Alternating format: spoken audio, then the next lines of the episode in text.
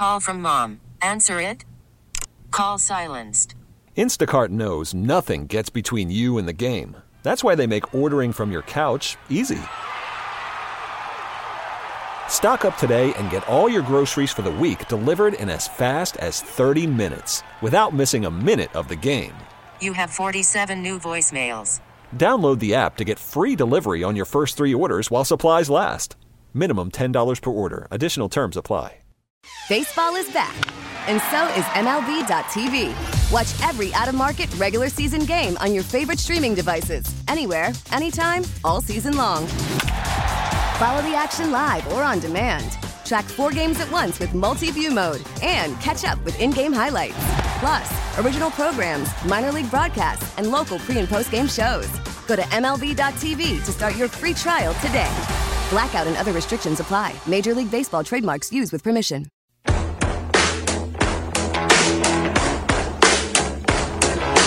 Guests appear on the Smile Center hotline. Now back to the Gabe Kuhn Show, live from the Service Master by Cornerstone Studios on 92.9 FM ESPN.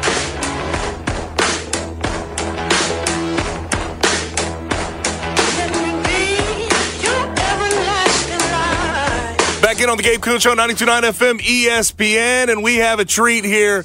Uh, brave the elements. Had to get over here on the ice and the snow. We have the head coach of the Memphis Showboats, new head coach of the Memphis Showboats, John DeFilippo here. Um, coach, how's it going, man? How are you? I, I, you just got uh, you just came from the uh, airport, from what I understand. Yeah, I just came from the airport. I uh, my off season homes in Atlantic Beach, Florida. Nice. So uh, came out of those clouds today, and the ground was shoot. The ground was about thirty feet below, and all of a sudden I saw snow and ice. I'm like, wow, wasn't expecting that. Well- but it's awesome to be here. Well, help us imagine. How was the weather when you left? It was. I tell you, it's, it's North Florida, so it was only about. It was in the low 60s. Okay. Low 60s. Low yeah. 60s, but uh, precipitation, nothing on the ground. On You're oh yeah, so, all good. Um, now I have to start because um, I played football at the University of Memphis from 13 to 17. Started 51 games, no big deal, not bragging at all. Um, and then I uh, I tried my thing with the uh, with pro football, try out with the Saints. I have you know track record. I have a little bit of track record. Tried with the AAF for a while. Are you in? Uh, are you guys in any need for a interior offensive lineman that's been uh, out of football for a few years? Are you, any any any need for that? I saw what you guys are paying, so uh, I, I figured I'd throw my name in the hat. Unfortunately, we have a roster full of 75 guys right now, but things are always fluid up until training camp, so there's always a chance. Okay, just get my number. Get my number. We'll we'll text back and forth. If you have any issues with any of the guys on the roster, I'm there for you. You got. You'll be our first guy up on our next man up list. Yeah, but I only need I, about five plays is all I can get in a game. There you go. Yeah, I, I don't work out as much as I used to. so how has this been, man? Uh, we we had the uh, merger with the USFL and the XFL. That's exciting in itself. It's now the United Football League. Um, but you were the New Orleans Breakers last year as a head coach, seven and three. Get into the playoffs. You have a tough loss. How has this been for you? It's definitely a change of pace. Um, you've been in college football. You've been in the NFL. You've had a bunch of different stops. You were telling me before we even started this segment that you had you've had to move 24 separate times. How has this been, um, and, and how much have you enjoyed um, the USFL and ultimately the United Football League? That, that's a great question. Um, last year with the New Orleans Breakers, you know, I was at a point in my career after spending 15 years in the NFL. I wanted to be challenged and, and do something a little bit different than what I've been used to doing. And and what's the thing that you can challenge is sit in that head coach chair and see what comes across your desk every day. And and I'll tell you, the Breakers players played awesome for us last year, and it was just refreshing to be around a bunch of guys that really want to be coached, love to play football, are doing it for the right reasons. And it really brings you back to the reason you got into coaching in the first place is you love football, you love teaching, you love seeing people get better, you love seeing people's success and failures, mm-hmm. and people learn from both things. And so the fact that I had the opportunity to, when this league merged, which is going to be even better now, unfortunately, some jobs got cut, and, Right. and there's not going to be as many player jobs. And that, but what that means is there's going to be a better product on the field for the fans and for the t- uh, viewers on TV. So that's going to be a huge thing. So when, when Daryl Johnston, our, our director of football ops, called me and asked me if I wanted to coach the Memphis team, I was like, absolutely. Number one, because we played them twice last year and scrimmaged them. So we played two games and a half of football against the Memphis Showboats last year. I knew how stout they were on defense. I knew there were some some some areas on the roster that we needed to shore up a little bit, but I knew there were some pieces there for sure. Now, what do you think about the talent level? I mean, like truthfully, again, college football, NFL, uh, now in a in a, uh, a separate league, uh, just generally a pro league. What do you think about the talent level? Because when you hear when you hear people talk about an expansion league or a, a, a, feeder league, depending on the, the situation and the conversation they're having, they they do sort of wonder about the talent level that you're seeing. But how does it compare to the NFL? It's I would equate it to this: we have the majority of the players on our team are guys that have played a year or two or been on practice squads for a year or two in the National Football League. And so there's a there's a shelf life in a practice squad player if you haven't played a lot. Now the practice squad rules have changed in the NFL where you can bring veteran players on now. Just you know I don't know the exact rules, but you can bring veteran players on and pay them what you want to pay them. But if you're a young player, there's a shelf life. Either you show what you can do on tape or you can't. So there needs to be a place for those young men to try to get back to the National Football League. Uh, and you know the team that won the USFL last year had had 16, the Birmingham Stallions had 16 players sign off their team to the NFL right. roster. So, you know, that's the goal is to get as many guys back as we can. Um, and we're in the development. That's what we want to do is right. help young men develop so they can keep, keep chasing their dreams and keep playing football. Um, now, what do you think about the roster you have right this second? that you're going to have to work with here relatively soon. Well, we're excited that they expanded the roster size. Last mm-hmm. year we only brought 58 to camp. This year we're bringing 75. So what does that mean? Is up guys started for 51 starts right yes, Memphis. Yes, okay. Yeah. I guarantee they tried to bring somebody in that that's somebody under you that was they thought was might be better and beat you out. Right. Well, there's more. There's gonna be more competition. Okay, yep. there's gonna be a lot more competition in camp, and it's just gonna push everybody harder. I really like the roster we have right now. There's been a lot of change. Um, you know, we drafted Case Cookus, yep. you know, from the Philadelphia Stars, uh, you know, to be a, a quarterback, not the quarterback because we, we're not handing anything to anybody. So we drafted him to you know add him to the quarterback room. We upgraded at a lot of lot of places. Um, you saw us. We brought all three specialists from the New Orleans Breakers. We drafted those guys last week in the draft. So it's going to be a, a, different looking team on defense. It's going to be very. It's going to look very similar. Carnell Lake is still our defensive coordinator. Yep. Did a really nice job last year. So that was important for me personally and for our coaching staff, the guys that were coming with me from New Orleans, to have a guy that is not only a great coach but a great person and knows the roster to help us mm-hmm. all transition through this. Right. Because myself and Wade Phillips down at, at the you know at, at, the San Antonio Brahmas, we're the only two technically new head coaches that are with new teams. Mm-hmm. Everybody else is the Bob Stoopses of the world and the Skip Holtz of the world. They're with their same team, so they know their team. We're right. we're, we're up against a little bit. So Carnell has really helped bridge that gap. All right, now stylistically, you're an offensive guy, yeah. offensive coordinator at, at, multiple stops. You look for a lot in your quarterbacks. You've been a quarterbacks coach. I know you work very closely with them still. What what stylistically, what is your sort of philosophy on offensive football? I think you throw the ball, okay, to get the lead, and you run the ball to win. Mm-hmm. That's what I think you do. I think you try to go in and, and, score as many points as quickly as you can and run the ball and break their heart at the end of the game. Yeah. Uh, I'm not saying we're not going to run the ball on first down in the first half. That's not what I'm saying at all. And we don't value running the football. But if you talk to all the analytics people, and I know that's a curse word to a lot of probably your listeners out there that are you know football peers, but you have if, if you, you have to listen to it a little bit because there is some right. numbers that back that up. So. Um, we like to throw the football. I mean, I, I lasted 13 games with Mike Zimmer because I threw the ball too much. So, yeah. you know, so, yeah. you know, and uh, we tried to run it, but we weren't built that way. When you have Kirk Cousins and Adam Thielen and Stefon Diggs and, and, and, and, you know, Dalvin Cook coming out of the backfield and, and, uh, you know, it's it, we were built to throw the football, and uh, that's where we had success, and, and it didn't work out. But you know, it's what it is, and, and we like throwing the football. Now you talk about analytics, crowd. Um, I'm curious because I listen. I'm a football guy. I like running the football. Uh, I, I, get annoyed with a lot of people that bring up EPA per play to just talk about it, DVOA, all these different advanced analytics. How much do you buy into those particular analytics? Um, and you know, in my opinion, I see it with like Ringers NFL division right. and all these guys. They seem to latch themselves onto it. It doesn't necessarily tell the whole story of the game in my particular. I'll I'll tell you a great great way I, I, how I view analytics, and it's, it's, a little bit of a story. I, I'm I'm not going to name the team, but I was I was I was at a team that was had a believed in analytics, and I've been right. on a bunch of teams that believe in analytics, and so I used to get a printout from the analytics people like this 10 page thing would just go through all, and it, I literally would start to get a headache. Like Yeah. literally a headache. So finally, I go up to the young man and I say, Hey, I said, can you give me five to seven points that are going to dictate whether or help us win or lose this game? right. Yeah. So I, I don't need 500 points, but like I'll give you a case in point. One year we were playing the Baltimore Ravens, mm-hmm. and they were averaging giving up 5.2 yards running to the left and 3.8 yards running to the right, from what I remember. Right. It might have been three, Yeah. six, whatever.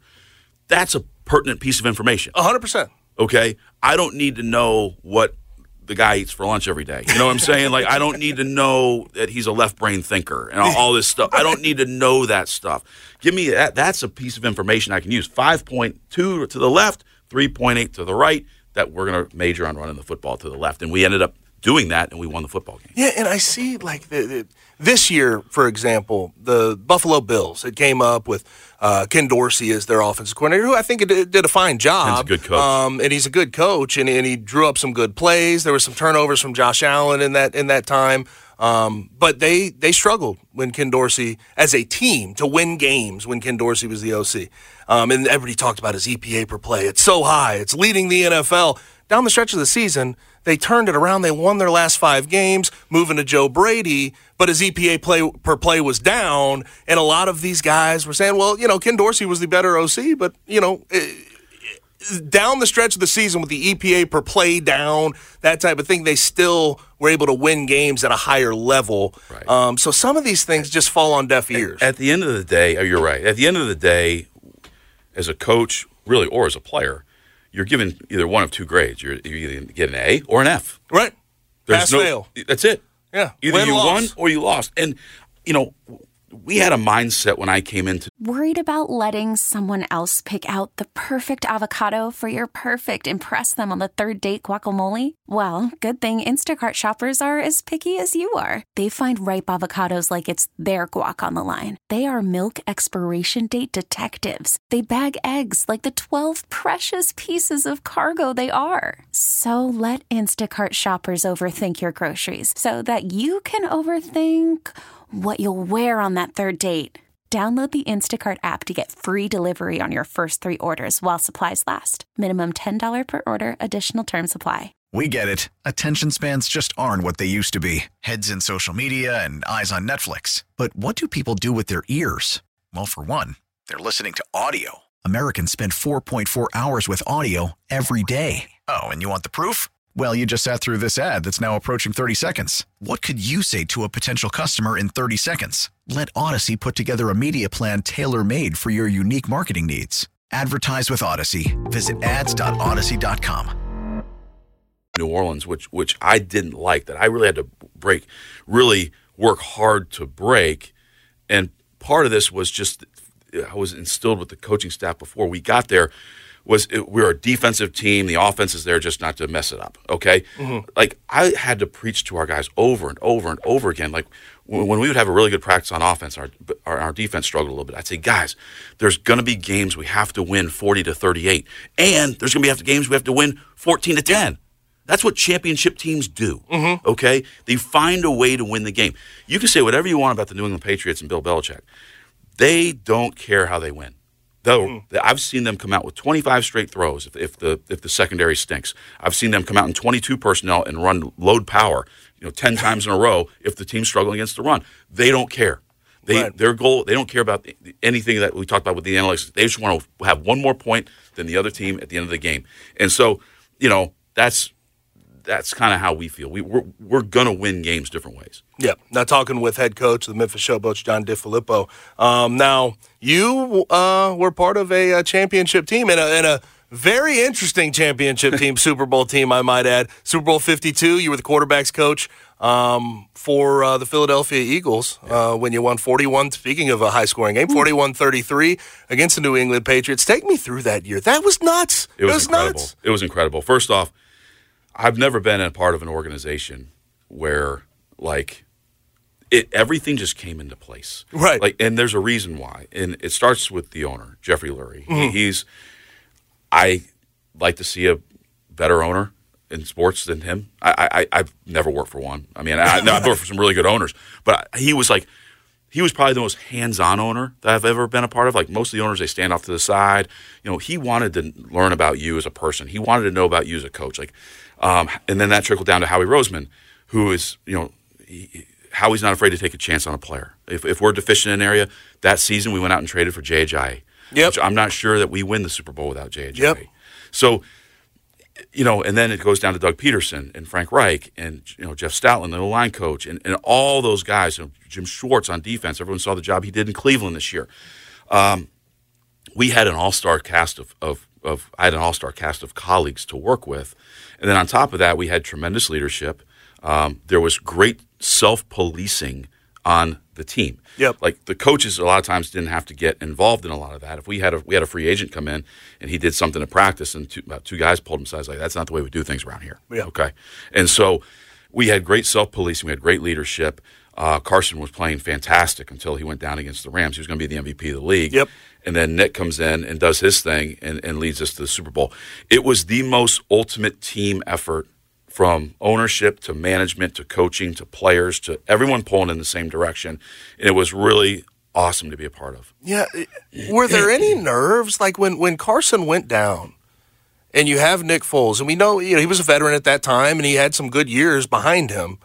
But how much how much of it was you know you have nerves about what he's going to be able to do, and he ultimately pulls through. Did you have like that ultimate confidence that he was going to be able to go win a Super Bowl? Absolutely. for you guys that year. For sure.